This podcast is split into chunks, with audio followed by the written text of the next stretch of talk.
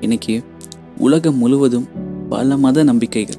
நம்ம கண்ணுக்கு தெரியாத கடவுளுக்காக என்னென்னமோ பண்ணுறோங்க ஆனால் நம்ம கண்ணுக்கு தெரிந்த ஒரு நபரை இன்னொரு மனிதனை மத ரீதியாக இன ரீதியாக ஜாதி வெறியில அவர்களெல்லாம் நம்ம வெறுக்கிறோம்.